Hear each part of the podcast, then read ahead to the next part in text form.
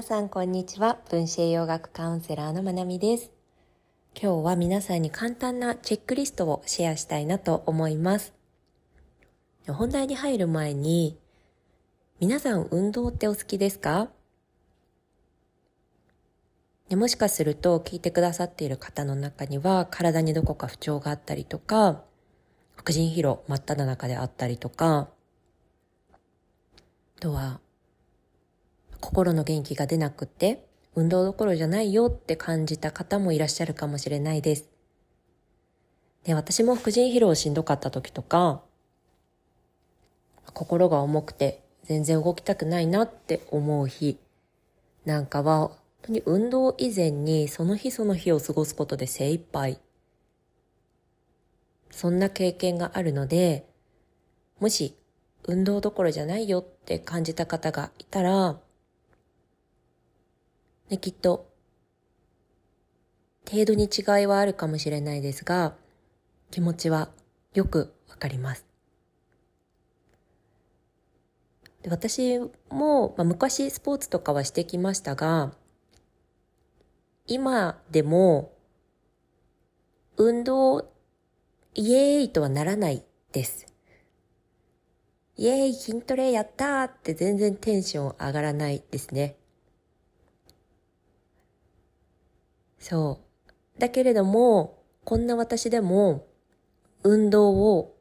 おすすめする理由があって、で特に分子栄養学、まあ、栄養療法を用いて、体や心のケアをしている方、あとは、メンタル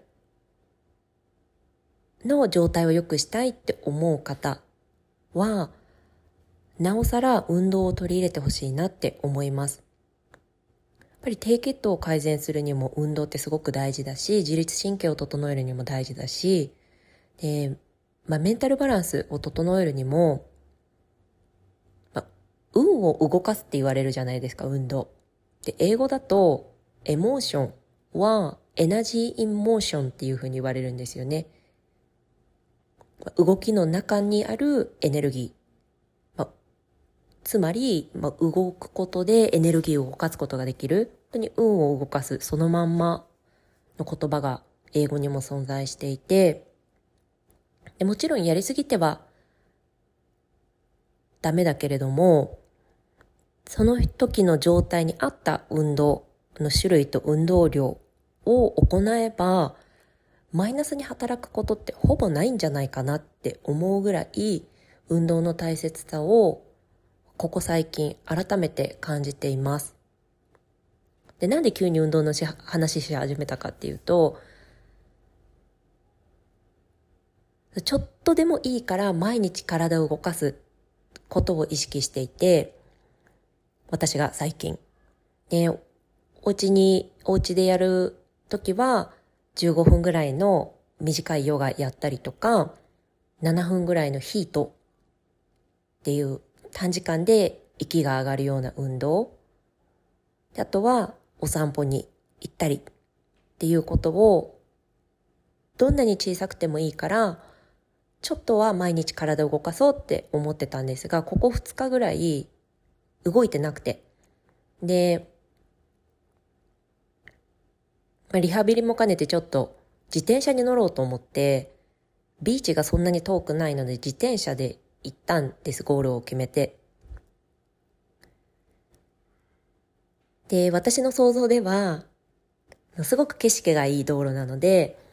いいいい道路だし、あとはビーチでちょっと砂浜で横になって、あの、サンベイジングしてこようとか思って、結構楽しみに行ったんですけど、距離を見余っていて、本当にしんどかったです。もう行きの途中、行きの半分ぐらいでも帰りは絶対ヒッチハイクで帰るって思うぐらいしんどくて。でもスタートしたもんだからどうしてもビーチ行きたいなって思って、もう帰りは本気でヒッチハイクって思いながら行ってきました。で、まあ無事帰ってきたんですけど、本当にしんどくて。でも、運動って大事だなってって思うし、これが私が副腎疲労真っ只中の時期であれば、今帰ってきて15分後ぐらいなんですが、こんなに喋れてなかったし、もうぐったりだったなってふと思ったんですよね。ねだから、副腎疲労真っ只中の時ってもうしんどいし、ま、ドクターから、あとは運動かなって言われた時があって、いや、こんなしんどい時に運動って言うのかって思うぐらい、本当に日々、朝起きて体を動かすっていうことがしんどかったし、シャワーを浴びるっていうことがしんどかったし、歯磨きをしている間中、腕を動かしてるのがしんどかったりとか、そんな時期もあったなーってふと思ったんですよね。でも、その時は本当にもう、ちゃんと治療に取り組むって私十何年も栄養療法やってきてて、でその時初めて本当に心の底からもちゃんと本気で治療するって思ったタイミングがあったんですよね。で、もう本当に最高の主治医の先生と自分の治療に対する意識っていうのが、もうカチッて変わった瞬間があって、で、もその時もしんどって思って運動してって言われた時。でも、もう良くなるためにやってるんだ。だから、もう、運動が良くなるために必要なのであればやろうと思って、とりあえずやってみたんですよね。とりあえず言われたことを信じて、やってみて、それでも合わなかったら考えようって思って。で、やってみて、今に至ります。だから、やってよかったなって思います。最初は気が乗らないし、朝起きて20分の散歩から始めました。私はその時、川沿いに住んでたので、毎朝起きて20分歩いてお家に帰るっていうことをして、でそれから、まあ、お散歩して、で、体動かしてよ、サプリ取って、でも血糖値なかなか安定しなくって、じゃあ、ちょっとヒートやってみようかな。で、ちょっと運動の種類が変わったり、時間が変わったり、いろいろしながら、体調も良くなってきたなって思います。で、運動って一言で言っても、ジムに行って重たいダンベルを持ち上げることが運動じゃないし、状態によっては、ちょっとお散歩をするっていうだけでも十分なエクササイズになったりします。やりすぎは治療の最中は本当にいい方向に働かないので、やりすぎは良くないですが、自分が心地いいなっていう感じる程度の運動は、ぜひ取り組んでみるといいと思います。そう。私は最近改めて、もちろん栄養の力もそうだけれども、運動なしには、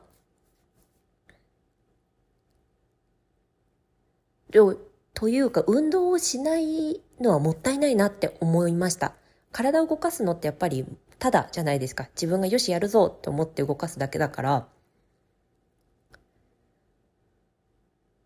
そう、ぜひ、何でもいいので、ちょっとずつ取り組んでもらえたらいいなと思います。で、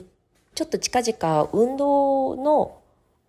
程度が自分に合ってるかどうかを見極めるリストっていうのも出そうと思ってるので、それは改めてまたお伝えしたいなと思います。そう、あまりにも今日のバイクライドがしんどかったので、運動の話を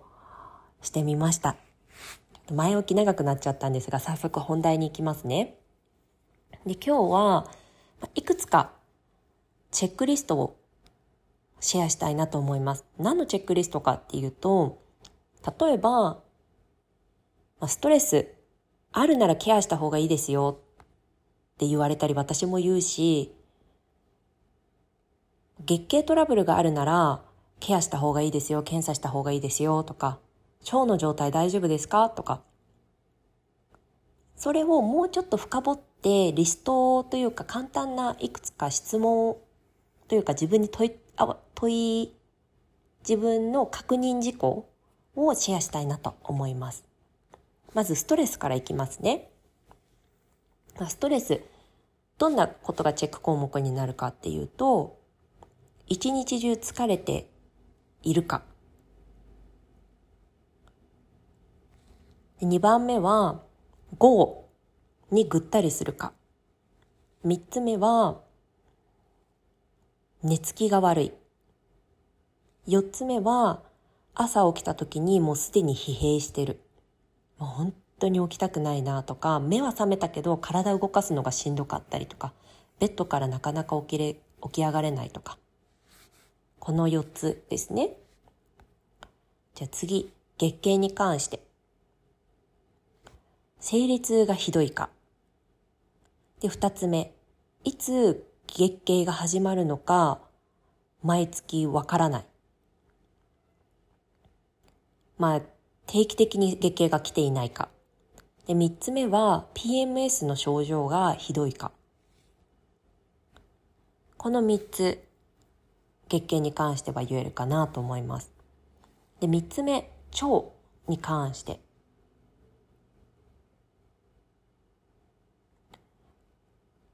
毎日排便があるか、もしくは排便時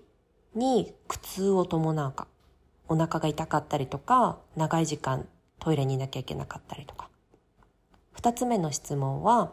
食後お腹が張ったり、おならが出たりするか。三つ目、日常的に、うん、胃酸の逆流だったりとか、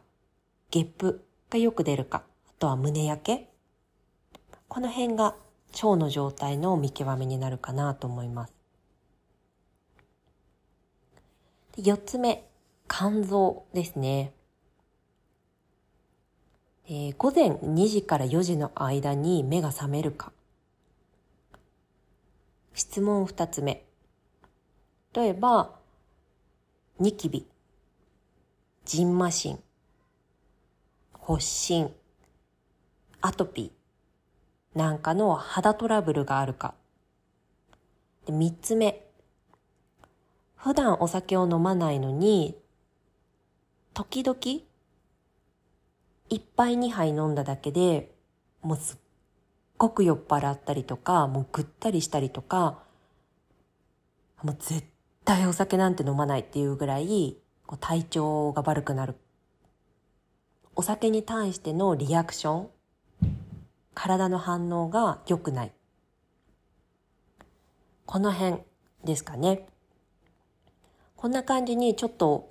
それぞれの項目に関して、まあ、簡単なチェックリストっていうのを作ってみました。でどれか一つでも当てはまれば、危険信号というか、問題あり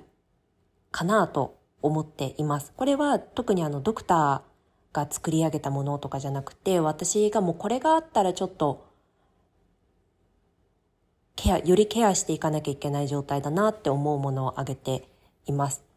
ドクターによって作られたわけじゃないというか、まあの、アメリカのドクターの講義を参考には作ってます。そう。で、特に、この肝臓に関しては、肝臓って本当に大事だなって最近思っていますね。私ちょっと肝臓を舐めてました。まあ、栄養療法を始めた最初の頃ってあんまり肝臓に意識がいかなくて、私の場合は。やっぱりどのサプリを取るかです。タンパク質どれだけしっかり取れるかみたいなところに私は頭が行きがちだったんですね。だけども、やっぱりなかなか私は血糖値が安定しなかったです。本当に血糖値低くって。で、中性脂肪もなかなか上がってこなくって、そう。で、まあ、最近ですね、最近特に解毒を含め肝臓のケアに少し意識を払ってみていたところ、去年の10月ぐらいかな、アメリカ来てからすぐぐらいから肌荒れがひどくなりました。で、ニキビが本当にひどくって、もう人に会うのも嫌なぐらい私、これまでニキビがそんなにできなかったんですよね、思春期含め。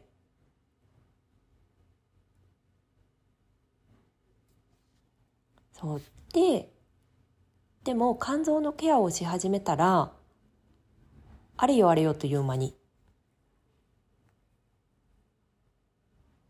良くなってきたので、肝臓もちょっと今回リストに加えてみました。今、口頭で述べただけなので、ちょっと頭に入らないなっていう方は、ぜひインスタグラムの投稿に飛んでもらえると、それぞれの項目でリストにしてあるので、そっちもぜひ合わせてみてみてください。今日はこんな感じで、運動に関してのお話と、それぞれの項目で、まあ、こんなことないかなの確認事項をお話ししました。皆さん聞いてくださってありがとうございます。良い一日をお過ごしください。